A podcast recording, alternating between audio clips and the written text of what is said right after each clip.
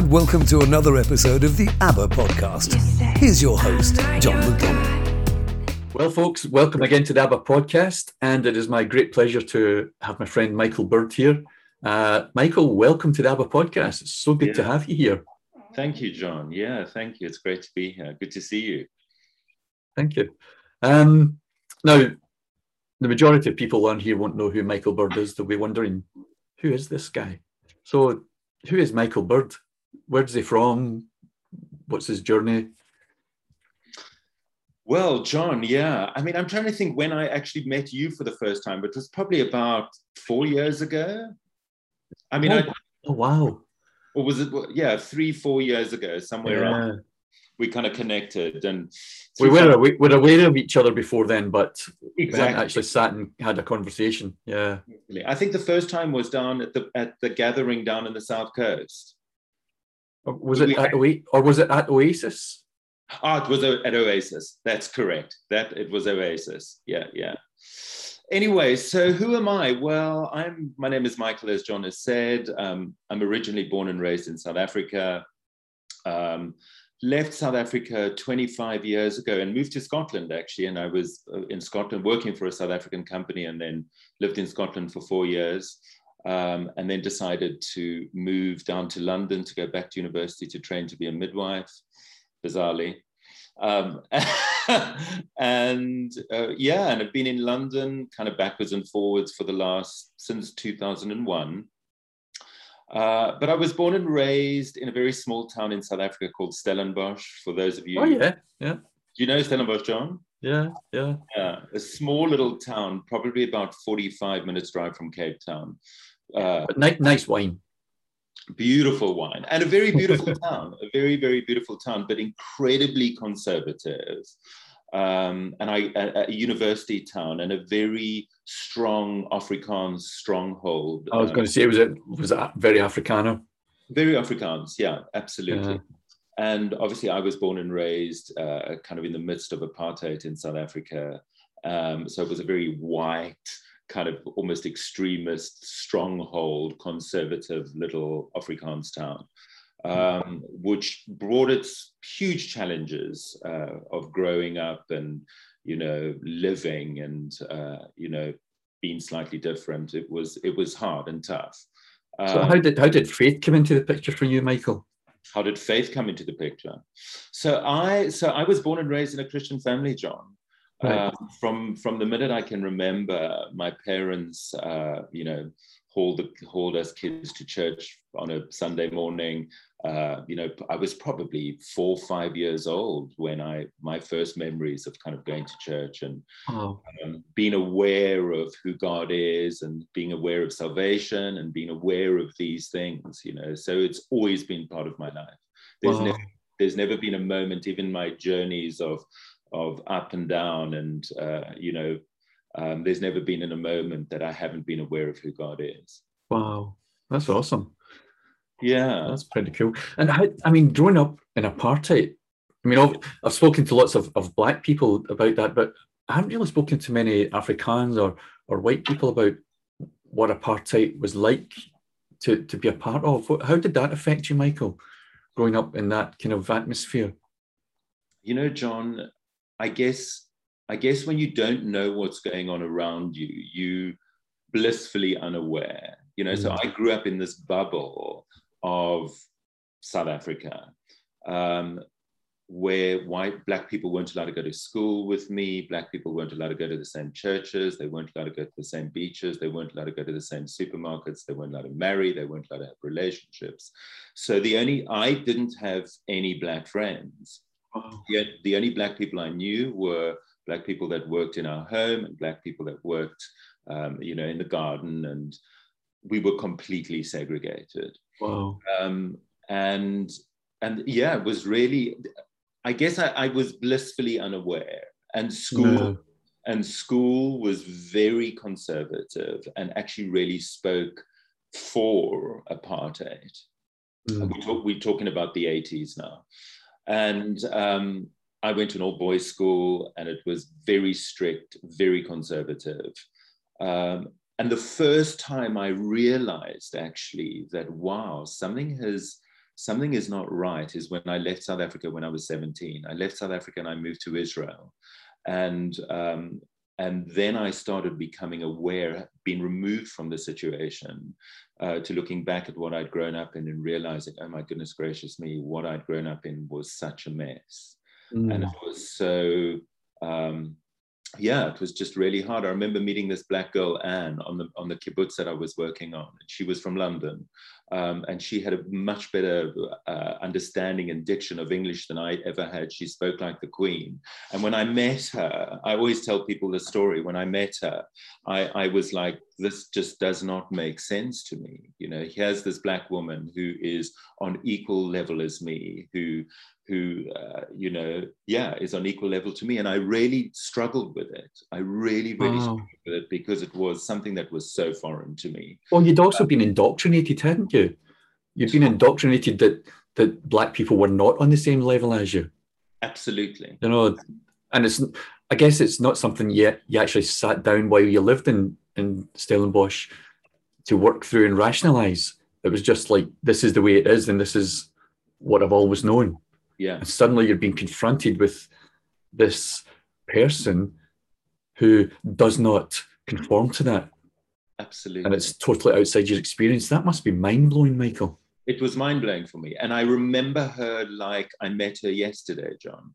And that I'm talking, I'm, I'm fifty-one now, and that was when I was seventeen, eighteen.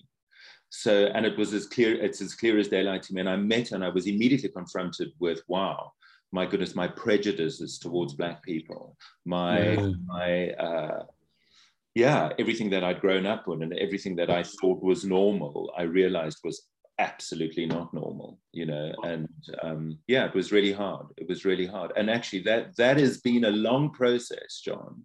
Um, you know, I can I, I can lie and say, oh, you know, uh, you know, it's fine now, but I still, after the age that I am, I still have to confront those prejudices in my own heart, mm-hmm. you know, and and yeah, I mean, I, I, I'm in a totally different place where I was then, but it is something that you're so indoctrinated with and something yeah. that has been so deeply ingrained in who you are, um, is very difficult to undo. And well, even when Sorry, on you go. Carry on. Even when I go back to South Africa now and I'm confronted with it again, because, you know, it's still very, very uh, present in South Africa. Mm. Um, it is now that I, when I go back, I'm absolutely um, horrified at, you know, that the reality of some of that is still happening in the country. Mm. And it's very difficult for me. Very, very hard. Yeah, because, I mean, it's in your school. It's in your... Uh, politics, it's in the church, it's in your family, it's yeah, in your friends, and and it's so difficult to imagine that they say, don't do that, you know, give me the boy before he's seven and I'll show you the man. Yeah. And it's almost like those first years, that's all you know, and it and it's it's almost it becomes concreted into your your being. Yeah. Uh, and I know, you know, myself, I've had different prejudices, and and I still find my, my heart wrestling with, oh, I thought that was dealt with, and it's still, there's still something present because it was there yeah. from the very beginning. Yeah, absolutely, you know? John, absolutely. Um, yeah, and it is a lifelong process of unpicking and unraveling. Yeah. And it's really interesting, the journey that, that God has brought me on, because you... I, I'm, I've been very organic in my life, John. Like my life, I have not planned anything. I'm not one of these people that have a five-year plan, a ten-year plan. I live day. I'm the same. Yeah, and it's always just worked for me, and it's always been just organic, and I flowed with with my heart, and I flowed with God. And um, I mean, my kind of job now, I work with, for the last twelve year, eleven, twelve years, I've worked with majority sub-Saharan African women. And um, and and it's been really interesting what God has done in my heart um, about learning to love and learning to forgive and learning to just walk with with these women and wow. African women who I have deep connections with and deep relationships with and deep um, beautiful moments with. And, and I know that it was God, part of God's plan to bring out and to the, the unlearning of everything that I had learned as a child, but it's taken a long time. you know. It's awesome though. It's that's awesome. awesome to to be to see the other side of, you know, that's fabulous, Michael. It yeah. really is. It's really been amazing, John. It's really, that part of it has been of, of, of my heart and of my life. I look back and I look back at it now, and you don't always understand when you're in it, but when you sit and you and you look, you realize, oh my goodness, yeah, I can see why I've journeyed through that, you know, um, and I can see why I've journeyed through the last ten years of working in this job. And, and I know that, but a lot of it is to do, a lot of God put me in this place that I can unlearn and I can learn. Wow. To learn, you wow. know, um, yeah, so it's been amazing. That's awesome. So you, you, you were saying that you, you went, you, your earliest memories of going to church is perhaps four or five years old. Yeah. What, I mean, when was was there ever a moment when you thought, actually, I want to take this seriously and I want to walk with God, I want to serve God, or what? I mean, was there any kind of period where you went through that kind of thing? You know what? I remember, John, from the earliest memories of of knowing Him, of having deep spiritual experiences with God, and they were not religious. They were just me and Him. I remember sitting at church at, as a six-year-old boy, just experiencing the presence of God. My parents used to take us to a mission station called Kwasisabantu, which there was a revival amongst the Zulus in, in Zululand in South Africa. A German guy, a German guy by the name of Erlo Stegen came over and he started this mission station. Um, and my parents used to take us there as kids, and we used to spend like a week at a time on this mission station. And um, I, I remember my earliest memories again there, probably I was about nine, ten, eleven years old, is sitting in these meetings and listening to the, the, the Zulus worship and just having the most profound experiences with God, just sitting there crying and crying and crying as the presence of God would just come wow. and just bring life to my heart, you know. Wow. Um, so I've always had these powerful experiences, but yet with these powerful experiences, I've had some very difficult experiences that I've had to journey through and that I've had to work with.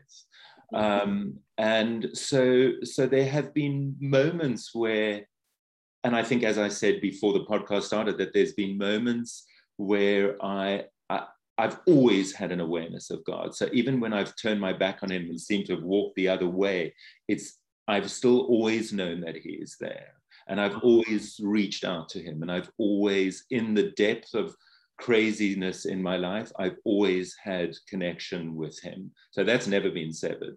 But there have definitely been moments where it's been easier, and moments yeah. where, okay, now is now is time that I'm going to invest more into this, you know, more yeah. into, wow. into being with Him. But there's always been, Uh, I, I, I have to be truly honest and say that there's all, I've never not known, and I've never wow. and I've never had moments where I, I've never believed that He's real, because I always have believed that yeah. that that He's real. You know, that's incredible, Michael. Yeah, wow. you know, I feel very wow. blessed with that, John. I feel very, yeah. very blessed. And actually, in the difficulties of things that I journeyed in my childhood and the things that I've journeyed, I, I, what I can say is I'm so eternally grateful. Um, even though that it was very religious and very structured, for my parents for sowing that into me at a young mm. age, you know. Um, It wasn't. It wasn't perfect by any means, but but but it it, it started something in my heart.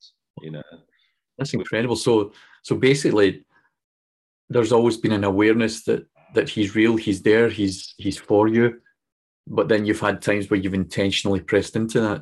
Exactly, exactly. Oh. And I've I never really, I never really have a memory of when I got kind of saved or yeah. born again. You know, because it's always been. There's times where I've said it, but I've always known. Yeah. yeah, I have a couple of friends, other friends like that, who are the same. You know, everyone says, on this day in nineteen ninety, I get saved. And and you say, and people would say to them, when did you get saved? And they were like, oh, I don't know. Yeah. You know, it's just, I just know I woke up one day and realized that I'm walking with God and I enjoy it. Yeah. You know, and it doesn't fit the pattern, does it? It doesn't fit that idea of like, when did you get saved? Yeah, absolutely. I mean, I do remember having an experience at a at a church camp, actually. I must have been about six years old. Um, and I do remember in this in this kind of like children's church thing, kind of in my heart, making some kind of commitment to God. Yeah. But, but I... Uh, I mean, it was very, it was very loose, you know, what do you know when you're six, but you know so much, but you know, you know. But then it was a part of your journey that had started previously. Exactly. It's not as though it was a sudden moment. It was a progression of your journey. Yeah, exactly. exactly. Wow. Wow. And of course, you and I met through the whole um, Father Heart Ministries, the love of the Father. How did, how did that revelation come to you, Michael? God as your your father, as your parent? Well, what I what I can truly honestly say, John, that that was a that was a game changer for me. You know, that was a that that that revelation in my heart literally transformed pretty much everything that that my life was before. You know, so it, it it really. I mean, I knew God, I knew His presence, I knew Jesus. Um, you know, I had, I'd had relate, you know, I knew the Holy Spirit, I knew His presence. I, I journeyed through kind of, you know, the whole Toronto th- uh, mm. kind of blessing. I'd experienced all that. Um, but yet, yet something, something, there was something missing, you know, I wouldn't have known that, but, yeah. but when I had the revelation, I realized what was missing. Um, and, and yeah, I, I'd heard about, you know, God as a father, God as a father. I'd read books, I'd, I'd, yeah. but I, but I'd never had an awakening in my heart, and I'd never had the revelation. And, um, it was at an A school in, in, um, in church in Collier's Wood at, at Oasis with, yeah. with Trevor and with Wynette. Trevor and Wynette did the A school. And it was in that school where kind of God really opened up my heart, and I saw something new, and I saw something fresh, and I saw Him, you know, standing there as my Father, and and and knowing that that. And I think I think what became so much more real to me in that time, John, was that, that what it means to be a son, because wow. you you can have a father and have a revelation of the Father, but if you don't have a revelation of sonship, then then then it's then then what is it, you know? But but it's that it's that relationship, it's that father-son relationship, it's that father-daughter relationship, you know. It's not Him as a father, but it's me as a son, and how do wow. I respond as a son to a father, and how do I allow a father to to father me as a son? And and I think in that revelation I realized the the brokenness in my earthly relationship with my father, who I love dearly and I've had a great relationship with, but that was quite difficult. Um, but but so so it opened up something in me to think, wow, this is now a part of my journey where I have to allow Father to father me, and how do I respond to Him as a son, and what does sonship look like? I didn't have a clue. I had no clue, because I never really knew what it was to be a son to my own father. And um, so so that opening up just really, really, really changed my life, you know, because I had to now start confronting issues with me in that area of allowing Father to father me. And it's wow. been beautiful. I can just only say that it's been beautiful. It's been quite, it's been challenging. It's been difficult. It's been... you know, it's been quite isolating because things have happened, but but I but I look back, and that was two thousand fifteen that I, that that revelation really took hold of me, and I I see how I've journeyed now, um, and just just the freedom that I walk in now that I never walked in before is on a different level. That's amazing. Was was there any particular point where you you thought this is this is what broke it open for you, or was it just an accumulation of of things? I remember sitting under ta- under a table at, at the church, kind of journaling, um, and again it was a thing on sonship, John. It was a mm. thing on sonship, and I think God really showed me in that moment that you know, what, what sonship really was, and that I was created to be a son. I've always been his son. You know, it's not since I was a, had a, uh, an experience of who he is. Before the foundation of this earth, I was created to be his son. Um, and, and I think it, in that moment where I realized that this awesome, amazing, incredible father that I have, I'm his son and I'm part of him. And I think that just, that revelation just broke it open for me. That eternally past, eternally present, and eternally future. My, my, my, my, the core of who I am is I'm his son. Nothing more, nothing less. And that's really all that matters. My relationship with him and my journey as his, as his son. You know, mm-hmm. Everything else is peripheral. Every, every, every other struggle, every other difficulty, it's that, it's that, that relationship with my father, and and me walking as a little boy, wow. uh, as his son, that that is just such a beautiful thing for me. So how, this might be difficult to answer, but how does that impact on kind of daily living then, Michael? You know, we talk about having revelations, and and it sounds wonderful, but how, you know, are you able to articulate how that impacts in your daily living? Do you know what, John? I think... Um, I mean, I, I, I've journeyed um, my, my, my entire life kind of, you know, struggling with my sexuality, struggling with, uh, I mean, I, I say it's struggling now. I don't feel it's so much of a struggle anymore, but it was a struggle of same-sex attraction and um, living in a homosexual lifestyle. Um, And I think prior to having this understanding was I lived in such guilt and condemnation mm. because of my past, because of my life, because of my thoughts, because of my actions. The condemnation was so intense for me. And, and I think walking on a daily basis now, and walking in the sonship, I realized I don't live in condemnation anymore. Wow. I don't live in condemnation anymore, John. I don't, I don't, I'm not condemned by who I am. Um, and I'm not condemned by my life, and I'm not condemned about, you know, and, and I think on a daily basis for me, the, the, the, I, uh, what I've realized over the last while is, wow, that, that condemnation is gone from me. That's you awesome. Know? And, on, and, and, and I think that's what it looks like on a daily, daily uh, uh, living for me, is that I, you know, in a relationship with Father and, and experiencing that love and letting that love come in, it just crushes um, anything else that might mm-hmm. come into me and say to me otherwise.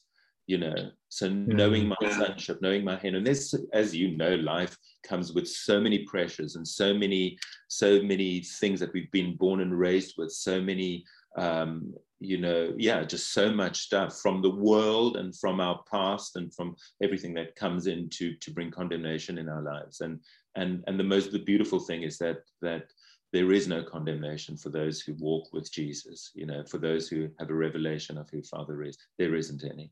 Wow, that's awesome. Yeah, because I mean, you must have lived a lot of guilt, not just about things you've done, but but because you felt that way, because you were same, same-sex attracted, there must have been a lot of guilt and shame and confusion there, Michael. Yeah, absolutely, John. You know, I, I, I, I mean, you know, you know, and I know that there's always been kind of like, why are people same-sex attracted? Where does that come from? Yeah. Like, what are the issues surrounding same-sex attractions? And there's a lot of theories. There's a lot of which I've looked into, I've learned, I've, I've read about. And, and where does it start? Where does it, where did it begin in my life? You know, why, mm. why, you know, at the age of fifty-one, um, am I still, do I still prefer men to women? You know what I mean? Um, yeah. And growing, growing up in South Africa in a very conservative, in a very difficult, there was no expression of that at all. Mm. Uh, I, I was, I couldn't express that. And I, I, I had, I had sexual experiences at a young age. Um, and the sexual experiences were with men. And I kind of look back at that now and think, that absolutely, you know, kind of moved me in the direction of, of having same-sex attraction. You know, sexual experiences are very powerful mm. and, and, yes. and and blueprint into your life, you yes. know. Um, and, and I often wonder if I didn't have those sexual experiences when I was young, whether I would still be walking this way today. I will never know. But that's besides the point. That's that's not what it is. Yeah. But, but you know, having those sexual having those sexual experiences, and then journeying as a young boy, as a young adult, um, always then realizing that my sexual attraction was towards men and not towards women, um, was a very very hard thing for me, John, mm. especially to to to. to to face, because in my growing up and and in the Christian world that I knew, it was n- not an option at all, you know. Yeah, it was kind of like kind of like poof's not allowed. Yeah, absolutely absolutely poof's definitely not allowed, and and and you go to hell. Mm. You know, you will go to hell, even though that you are that you are born again, you will go to hell if you get, you know. And um So, so it was a struggle for me, John, a real yeah. struggle. And, and I, I, I did act out on it, um, but I would never let anybody know, you know, so sure. even, you know, I'd be acting out in, in kind of, you know, sexual encounters with men. Um, but, but, you know, it was all behind closed doors, and, and I could never face the reality of, this is how I feel. This is, this mm. is my attraction is inside. Um, you know, it was it was turmoil. All I can say was I I, I felt like this schizophrenic person. You know, this so, is my, this is my so, one life. This is my other life. So was it like, yeah, I'm enjoying having this sexual encounter, but afterwards there's guilt, there's shame, there's fear, there's absolutely, absolutely. Mm-hmm. You know, because you you you hiding something so deeply, um, you know, connected to who you are. You know, mm. and and. Oh, I had I had kind of a few breakdowns as, as a young adult, um, yeah. you know, just just all because I was carrying so much of this and just didn't have an outlet on how to deal with it or where to go with it, or yeah. you know, um, and also just yeah, you know, my my my family were my my mum and dad were. And still are. It's quite difficult subject. We don't talk about it, and mm. um, you know, so not having that approval from your parents, you know, having wow. absolute disapproval from your parents about life choices that you've made, um, and and then being rejected by them, you know. So I think that's when, like, this revelation of God as your Father coming in, just really broke wow. that open as well, because I realized, wow, you know, fathering is not about, you know, disagreeing about what you're doing, or, you know, mm. fathering is about just loving unconditionally. And and I and I felt like I was never loved unconditionally because of the choices that I had made. There were conditions on the love that that my friends, my church members, my family put on me. And the conditions were that I abide by their rules, and I abide by what the Word of God says, and I abide by these things, and anything out of that is not of Him, and and we will not accept. And well, I think I think that's, that's something interesting you say there, Michael. You know, abide by the Word of God, but but really what they're saying is abide by my understanding of the Word of God. Absolutely, John.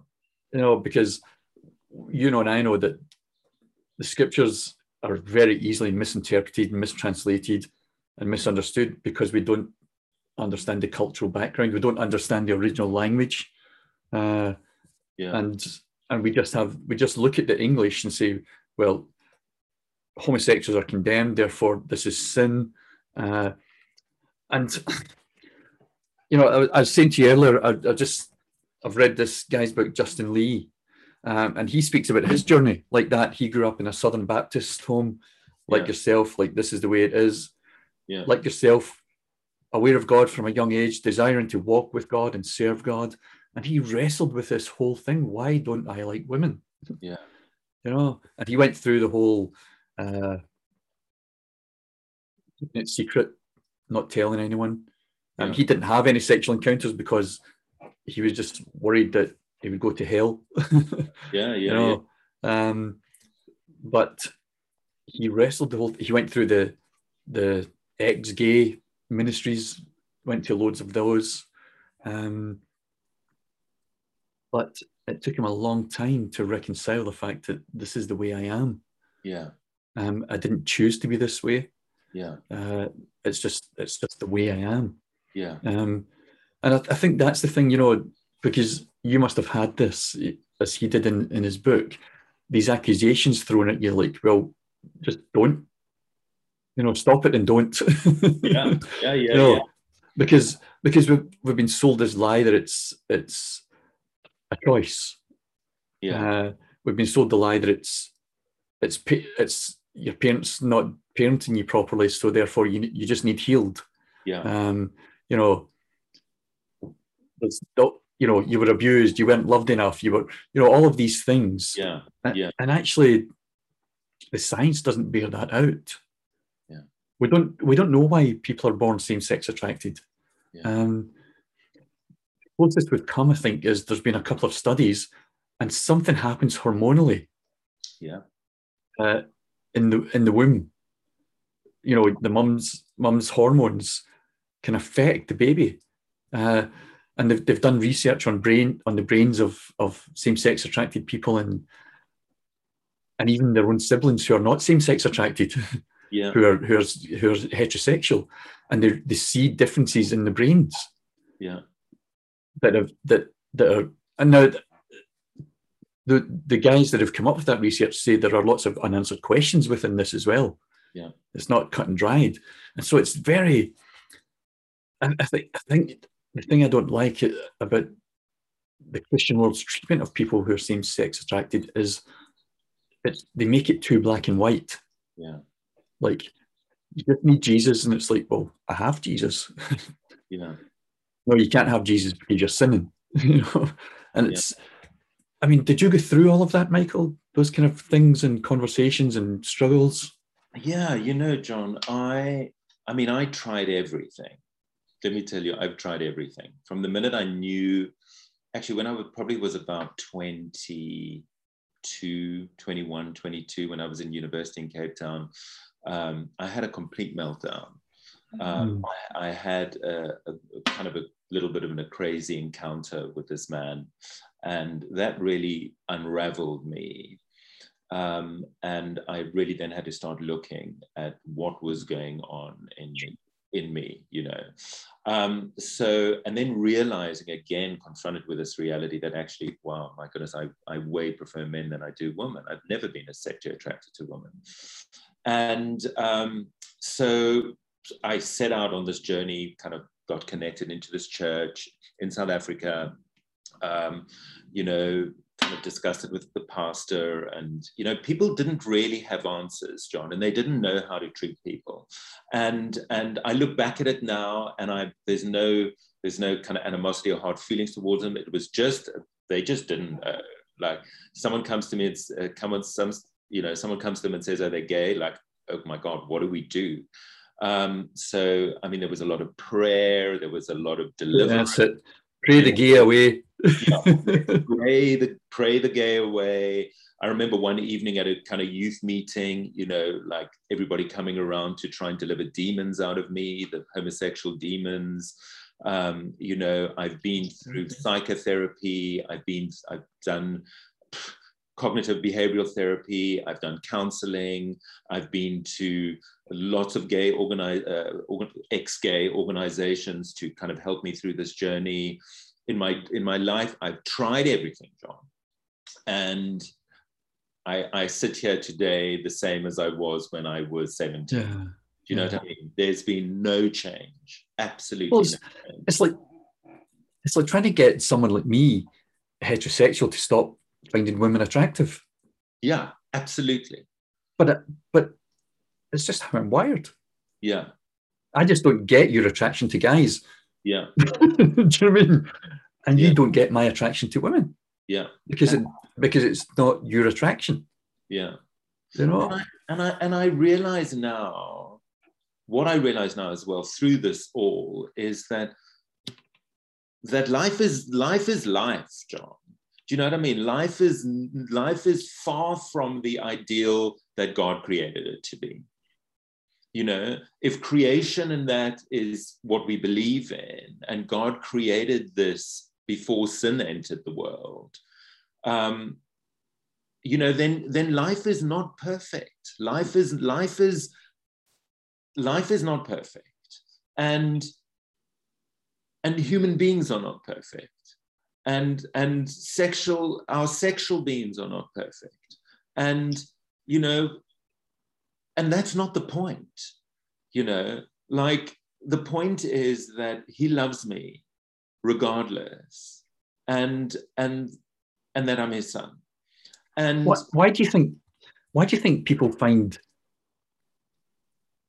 or, or perceive same-sex attractions a, a greater sin than gossip or lying or stealing? I, I just think because it it goes against everything that they feel they are, you know, because I think, you know, we all lie, we all gossip, we all do this, we all do that, we all do this, but we don't all have attraction to the same sex. So I think it's something that they're terrified of, mm. they're very fearful of, they they they don't know about it. And and there's always been this perception that, you know, whether it be same, whether it be men's same-sex attraction or women's same-sex attraction, that it is a greater sin than if you heterosexually, you know. Yeah, if you have commit adultery or, or yeah. sleep with your girlfriend or before you're married. Exactly. Yeah, exactly. Yeah. So there's the homosexual side of it has always been deemed, and I've heard pastors speak of that from the pulpit.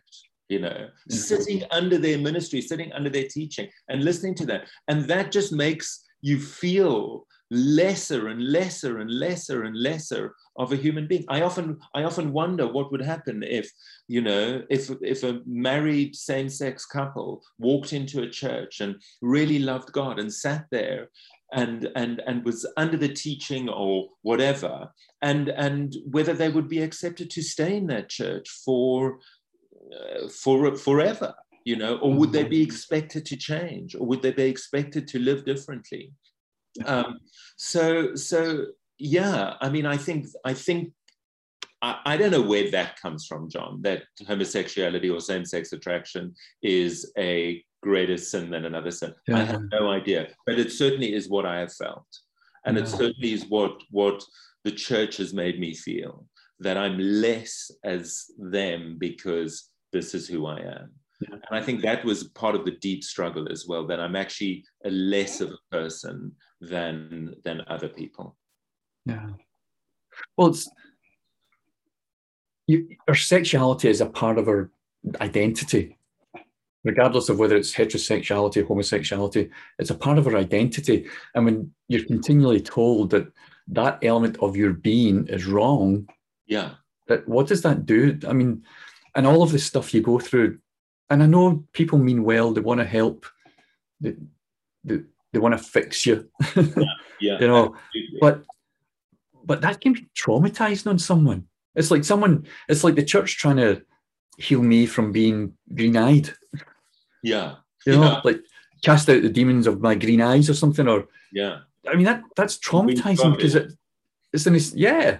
It's, but it's an essential part of who I am. Absolutely. Um, as much as my sexuality is, as much as my sexual attraction to my wife is, is a, as a an integral part of me. Yeah. Um, and that would be traumatizing. Traumatizing. To continually being told you need to be fixed because you are wrong. Yeah. Yeah. Absolutely. And I mean, and I mean, you know, a lot of a lot of kind of you know people that that suffer from that suffer. But people that struggle with same-sex attraction um, have very have have terrible self-worth mm. uh, have have terrible mental health problems, you know, depression and and all these things that surround it, purely because they've been constantly told that they they're lesser of human beings, and and what they're doing is not right, you know. Mm. So then again, that internal turmoil and struggle of, well, mm. gee, if if if if I can't be who I am, you know, then then what? And I find, or what I've found over the years, is that Christianity, or Christendom as we've understood it, kind of does that not just to same-sex attracted people, they do it to everyone. Yeah. That it's almost like you have to deny a part of who you are and and become what they say you should be. Yeah. You know, that that it creates this internal struggle, I think, in most believers. Not all, but in, but I think in most, where I'm inclined this way, but I'm being told I can't be that way. Yeah. And I don't even mean necessarily something that's gross moral degradation, yeah. but just a part of my personality. Yeah. You know, uh, and I'm being told I can't be this, I have to be this. Yeah. And that's that's incredibly traumatizing and damaging. Um, you know, and And so I guess it's no wonder that you had a couple of meltdowns, you know? Yeah, totally, totally, John, totally. And I and I just think also kind of what, what I'm realizing in my own journey, and what I what I I think walking in a revelation of knowing that God is your Father and that you're His Son, that that and and walking in love, you know, and just that this life is about receiving love and giving it away. That's my responsibility. That's my my responsibility is not to not to judge, not to condemn, not to look and say you're right, you're wrong. You know, my I my my calling in this life is to walk in love and to love people the way that God loves me. And and you know, I just think if if the church had that revelation, if if if the body of Christ knew that that it's not about condemning people, that it's not about judging people, that it's not about saying this is right, this is wrong, what you're doing, the lifestyle that you've chosen to live is wrong, you know. If they if they could walk and love people, love transforms and changes, John. You yeah. know, love transforms and changes, you know, and and and and and I think the ex, even in that, even me just saying that now, I'm saying that love transforms and changes, but you know, it hasn't transformed and changed my sexuality. You know, it's changed, it's transformed and changed so many deep things within me, but it hasn't made me straight. Yeah. You know, um, so within it all, I just, I just, I just want to live in love. You know, I just want to live knowing that God loves me, and I want to extend that to other people. And I think, and I think walking in in same-sex attraction and walking being attracted to men, big deal, seriously. You know, just just just let people get on, let people live their lives, John. Well, I've realized, Michael, that God never asked me to fix anyone. Absolutely. He never asked the church to fix anyone. Yeah. He never yeah. asked me when I was a pastor to fix anyone, but I tried to. Yeah. I tried to fix people. Yeah. And I got frustrated when they weren't fixed. Yeah. Yeah. And so I wonder if it's the same in, in this whole, with same-sex attracted people, because you're wired that way. You're, it's just, it's who you are. Yeah. And people get frustrated when they can't change you, they can't fix you, they can't heal you. Yeah. But, but I think you, you nailed it on the head, Michael, when you said, but we're, what we're called to is to love. Yeah. And if love, if people are, need to change, then let God love them into change. Absolutely, John. You know, Jesus said, this is how they'll know you're my disciples, by the love you have for one another. Yeah. So I realized my calling is to love people. Yes, point them to Christ, continually point them to Christ. Yeah. But everything else is up to Him then. Absolutely, John. Absolutely. You know, all I do is point them to Christ, love them, walk in love with them. Yeah. And let Christ do the rest. Yeah. Yeah. And it's so liberating yeah. that I do not have the responsibility to change you, or to even try and change you. Yeah. Or to you want know? to change me. Yeah. Or even to want to change you. Yeah. You know, um, I'd rather have my friend Michael, who is honest about who he is, than my friend Michael pretended to be what he's not. Yeah. And I think I think when people are, are confronted with this issue, um, and it is a it, it, it's it's it is an issue, and it is an issue in the church because people don't know what to do with it. And I think when people are confronted, it, it brings out their own issues. Mm. You know what I mean? It really brings out their own prejudices and their own yeah. issues towards people that are same-sex attraction. Because actually, if you truly did walk in love, you wouldn't bother. It's not, it, it, you wouldn't, it wouldn't bother you. Why would it bother you if a man is attracted to a man, or if a woman's attracted to a woman, or if they're in a relationship, or if they're married? Why would it bother you, John? Yeah. Because if you are truly walking in love, that would not bother you. You would just want to love them. And as you said, let, let, let Jesus do the rest. Yeah. It's not my job. And it's been a massive culture war in the church. Massive. You know, attacking homosexuality, and you know, because the people look at pride parades and you get everyone across the spectrum there. Yeah, you know, you get the guy in the three-piece tweed suit in the pride parade and the guy in the fishnet stockings in the pride parade. You know, it's like, and but people only see the guy in the fishnet stockings, yeah, and they say that's homosexuality. Yeah. Now I Before I became a believer, I had no problem with homosexuality. Um, my business partner was was same-sex attracted. Um, he did some outrageous things. You you can imagine. I've been to some parties with him where I was, you know, I'm the only straight person there. Yeah. Well, yeah, you you know. I know this. You know what I'm talking about. You know, I used to go used to go to the gay clubs. I'd go for a drink with all. Yeah. Go to go for a drink with all the guys who are same-sex attracted, and I, I think I said this to you. I was like, you know, I was quite often wondered what was wrong with me because none of them ever hit on me. Yeah, what's going on? I thought, man, I must be uglier than I realised. Yeah. but but when I became a believer, I feel as though I was indoctrinated. Yeah. And I became prejudiced. Yeah. Against guys who are same-sex attracted. Yeah. I became um, anti same-sex attraction. Wow. Now, I think, like you say, this revelation changes your heart, and this revelation of the Father has been changing my heart. Yeah. And understanding that that actually it is just prejudice and it is bigotry. Because you see, he doesn't love me more than he loves you because I'm straight. Yeah. Yeah, wow. He doesn't love you less than me because you're same-sex attracted. Wow, wow, my goodness. And if he loves like that, yeah, why can't I? Yeah.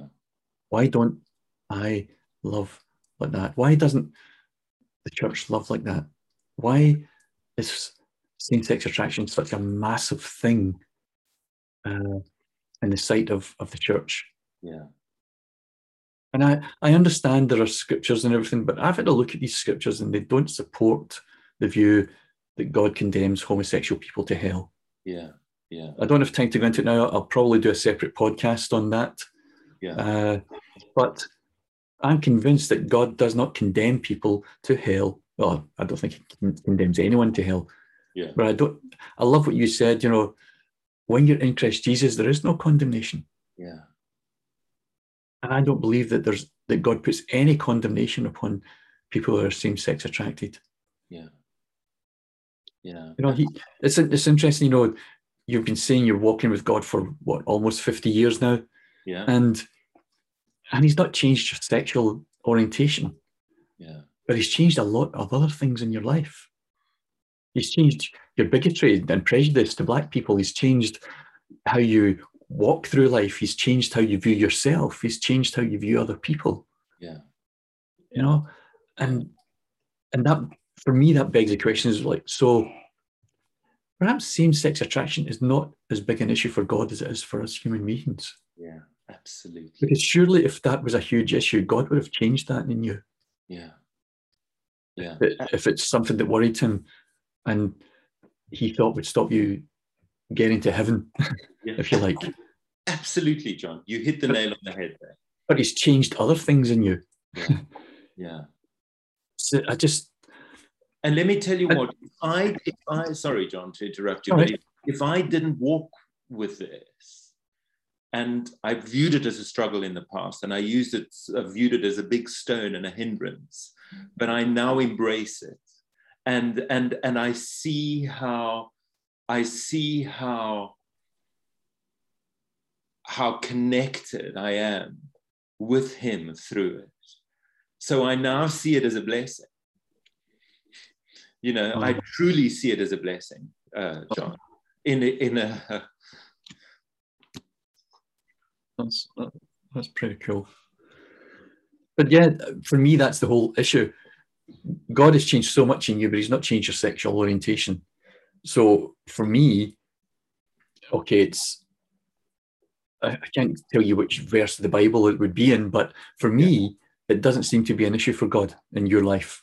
Yeah, absolutely. And it doesn't seem to be a hindrance to your walking with him once you acknowledge that this is who you are. Yeah, absolutely. Well, um, yeah. And I know so many other guys who struggle with, with same-sex attraction and they don't tell anyone. I've yeah. spoken to so many young guys who, who struggle with that, and I've, I've just had to say to them,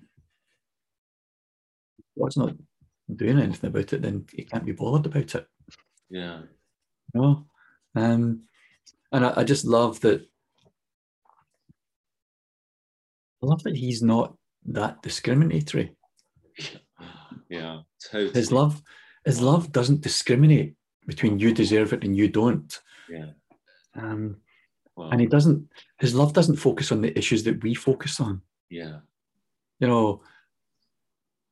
He he looks at our hearts and and, and sees here's where there's pain. Yeah. Here's the part of your life that needs to know love. Yeah.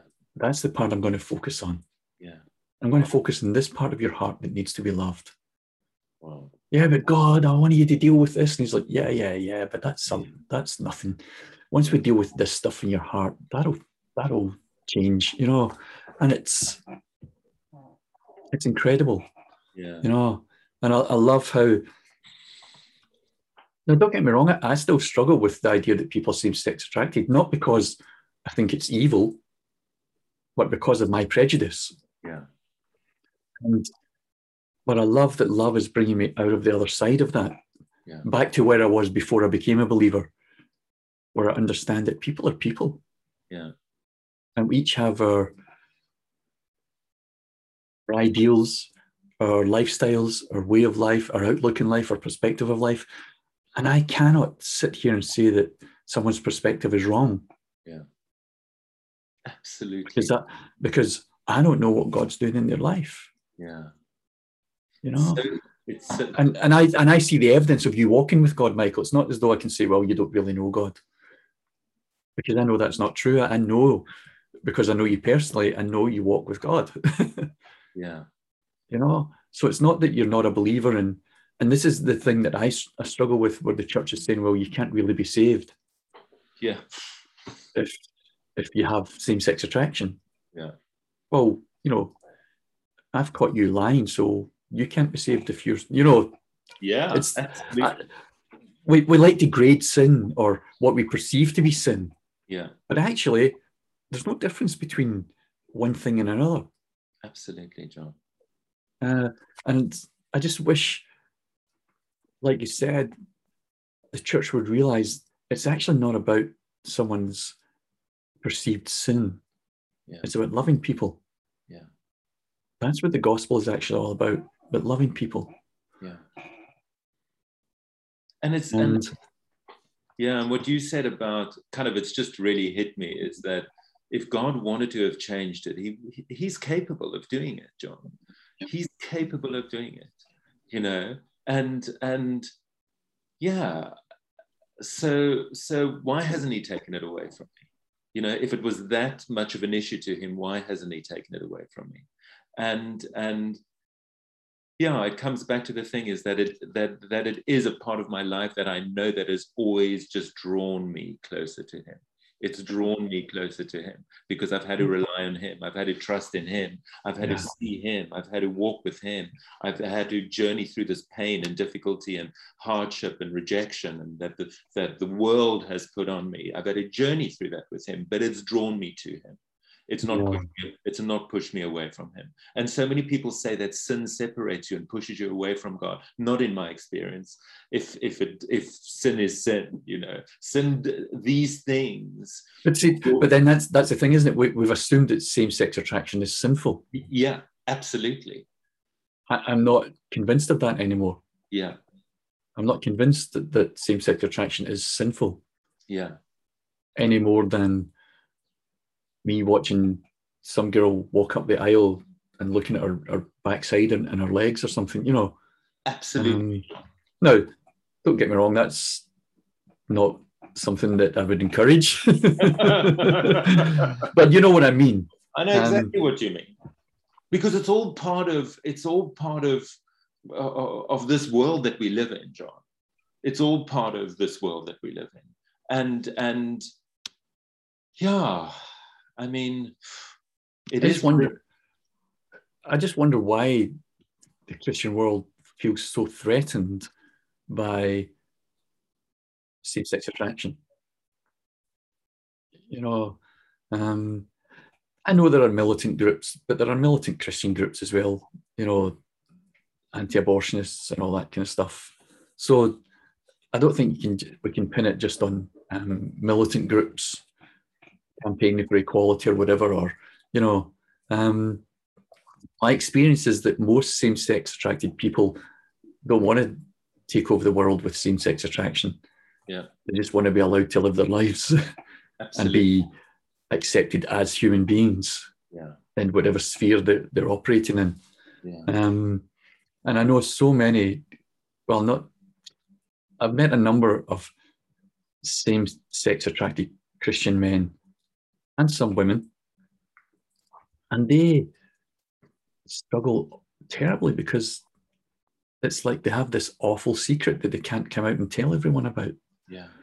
And so they can't, you know, they can't be really Michael or yeah. or Judy or or Ben or, you know, they can't be any of these real people. Yeah. They have to be what everyone else expects Judy to be or Michael to be or, you know, yeah. um, And that's tough. That's, yeah, that's incredibly that's difficult. You know, hiding who you are, you know, hiding who you are to the world is an extre- extraordinarily tough thing. And and actually, I remember when I came out, when I was thirty-one, and what a relief that was. What mm. a relief that was for me. You know, I feel like I felt like I could breathe. Again, you know, or felt like I could really breathe for the first time, you know, an admission to myself and an admission, but it took me a long time, you know, mm. an admission to myself and an admission to anybody, everybody around me that yeah. this is who I am. What, you know? What was and the reaction when you came out, Michael? A lot of people breathed a sigh of relief and thought, oh my God, thank heavens, he's finally decided to come out. Well, it's, it's funny because obviously when we met, you didn't, so now just go, hey, John, I'm Michael, I'm, yeah, I'm same-sex attracted. Don't worry, I don't fancy you. You know, it's like... Yeah. but, but I remember sitting in Torquay, having that conversation with you. You were like, yeah, you know, I've struggled with same-sex attraction. And I thought to myself, uh-huh, I knew that. yeah, yeah, you know, yeah. When I, first, when I first met you, I was like, oh, my, Michael's either same-sex attracted or not. Or has been, or you know, I knew yeah. it was there, yeah. and so yeah. it wasn't a surprise to me when you told me. But but I felt very privileged that you you trusted me enough to tell me that that's that's where you were at and that's who you were. So it's um, interesting, John. So so a lot of people had that reaction. Um, I mean, it was very. It, I I had this relationship with this first guy that I really met and fell in love with, and I wanted to be with, and you know, and, and I thought, okay, now is the time. If I'm going to be with this guy, I, I'm going to have to tell people. Um, so I, I, I guess the first people I wanted to tell was my parents, and I got on a plane and flew to South Africa to tell my parents. Wow. And, it, um, and it was a very, very, very, I was uh, met with hostility and rejection and anger and um, not love at all, you know. Mm. And and I guess that also part of it was was the difficult journey for me, you know, that my yeah. own parents just rejected me. Um, yeah. And how are they, are they still the same now, Michael, or yeah, we don't changed? We don't talk about it now at all, you know, because they're very, you know, my parents and they. But you still have a relationship with them, I mean. Yeah, yeah, we're yeah. close, we're close. We speak regularly and we chat, you know, and yeah. I've had to journey through that part of it as well, John, because I've had to journey through the part that I can't expect other people, you know, their their views and their opinions, what they want to think of me is what they want to think of me. You know, that's not my yeah. issue. And I had to let, learn to let that go from... Yeah. from my parents, from my mother and my father, as difficult as it was. And as much as I would love them to just deeply understand who I am more, there's that part of me that they will never understand.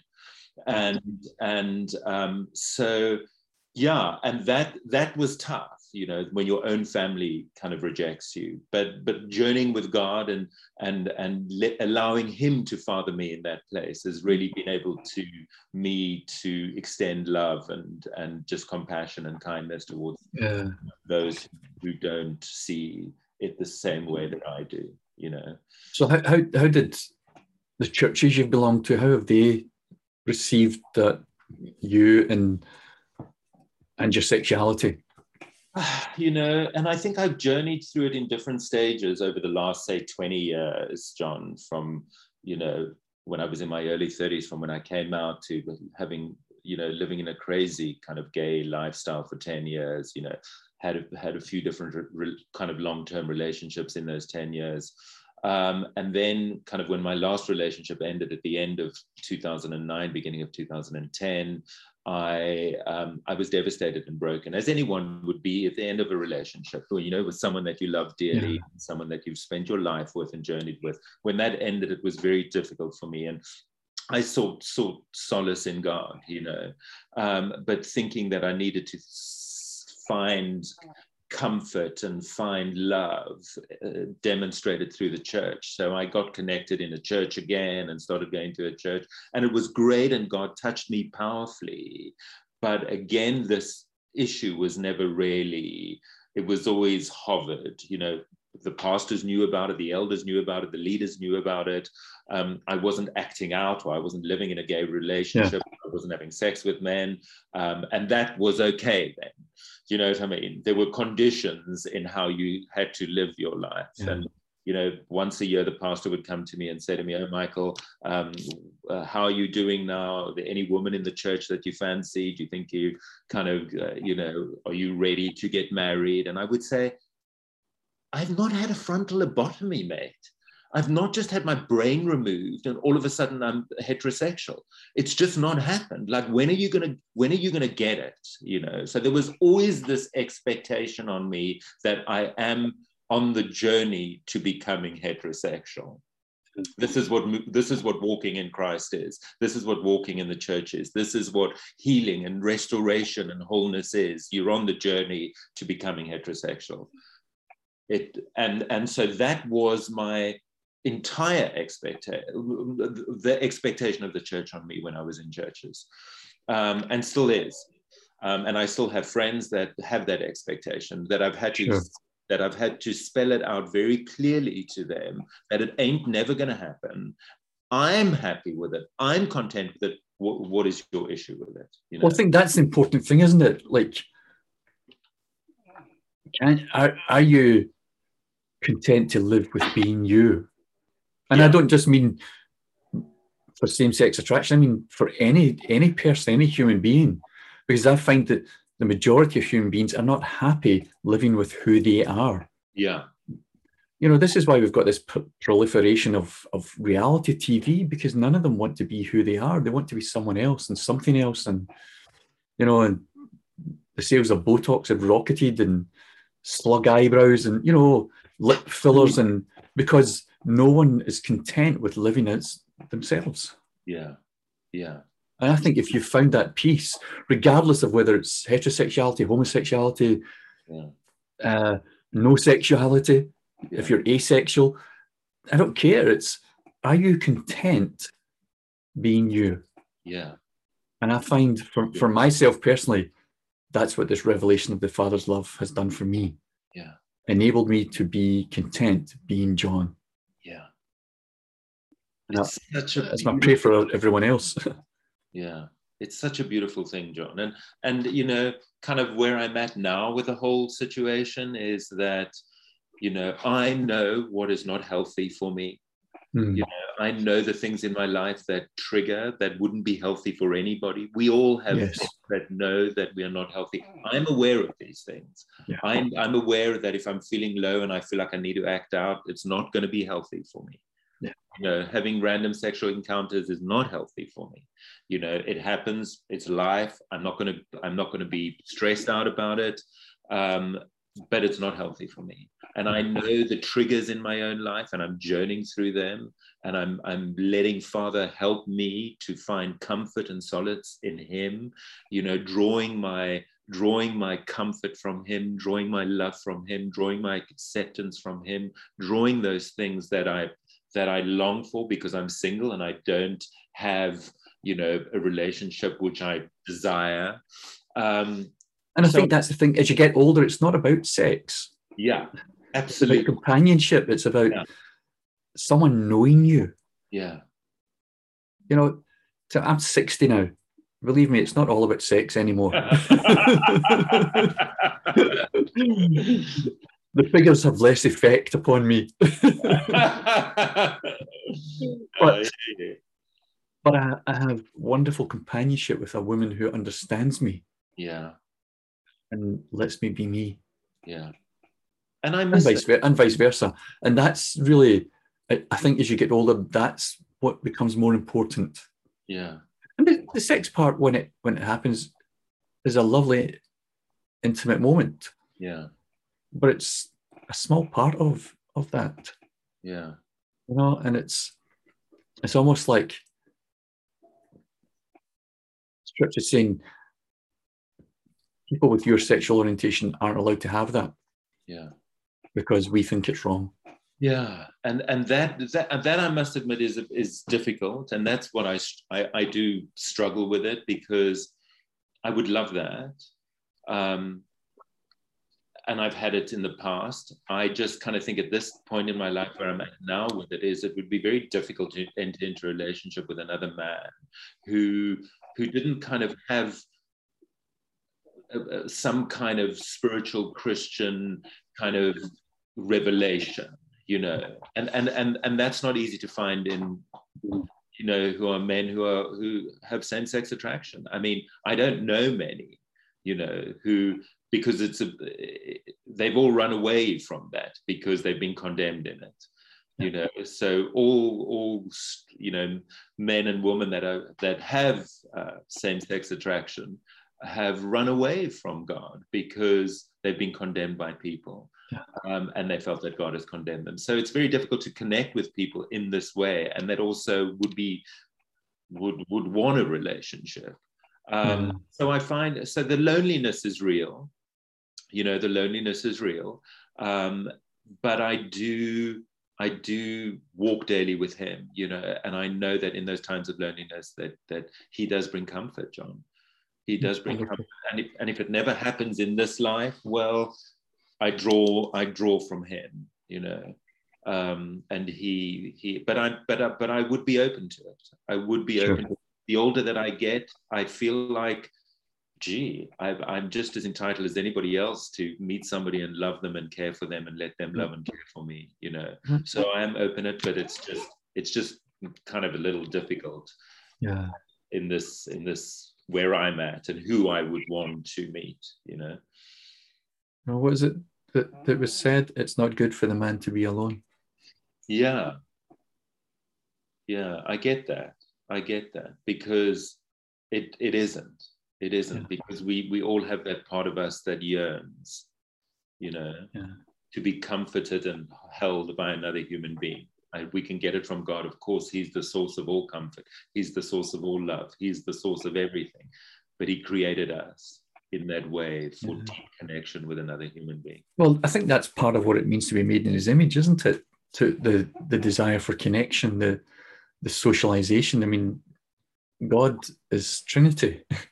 And there's this eternal dance going on of intimacy and love and mutual uh, support and all of that, all of everything that's in that, you know, all this communion together. Yeah. And I think part of being made in his image is uh, being able to be part of that as well. Yeah. With other human beings, not just with God, but with other human beings, to have that mutuality, that um, harmony, that dance together of intimacy and, and pardon me, companionship, you know? Yeah, absolutely, absolutely. Yeah. Well, my friend, it's been absolutely wonderful to chat with you. Yeah. Um, Thank you, John. Hopefully with all this lockdown ending, we'll... we'll be able to have that beer together. Absolutely. At some point. I look forward to that. I look forward to it. Thank you, John, for, for chatting to me. It's a pleasure. And again, just for people watching and listening, I really would recommend uh, Justin Lee's book, Unconditional. Um, it's a, an incredible story, honest story about the struggles with same-sex attraction uh, and the, the search with God for a cure, if you like, until he accepts that this is actually who he is. And so he stops asking, why am I like this? And starts to ask, God, how do you want me to live? Wow. And I think that's a fabulous question for him to discover, that this is the question he needs, he needs to ask. He needs wow. to ask God, how do you want me to live? Wow. Cool. I think you're finding that, mate. I am. I think you're finding how God wants you to live, and I'm so happy. I'm yeah. so pleased. Um, yeah. yeah. Awesome. I love Thank you, bro. you, John. Thank you. Love you too. But enjoy the rest of your day. I will uh, it was fabulous to chat with you, mate. And we'll catch up really soon. Of course. All right, John. Lots of love. Bless you, buddy. Bye bye. Come on, you didn't think I would.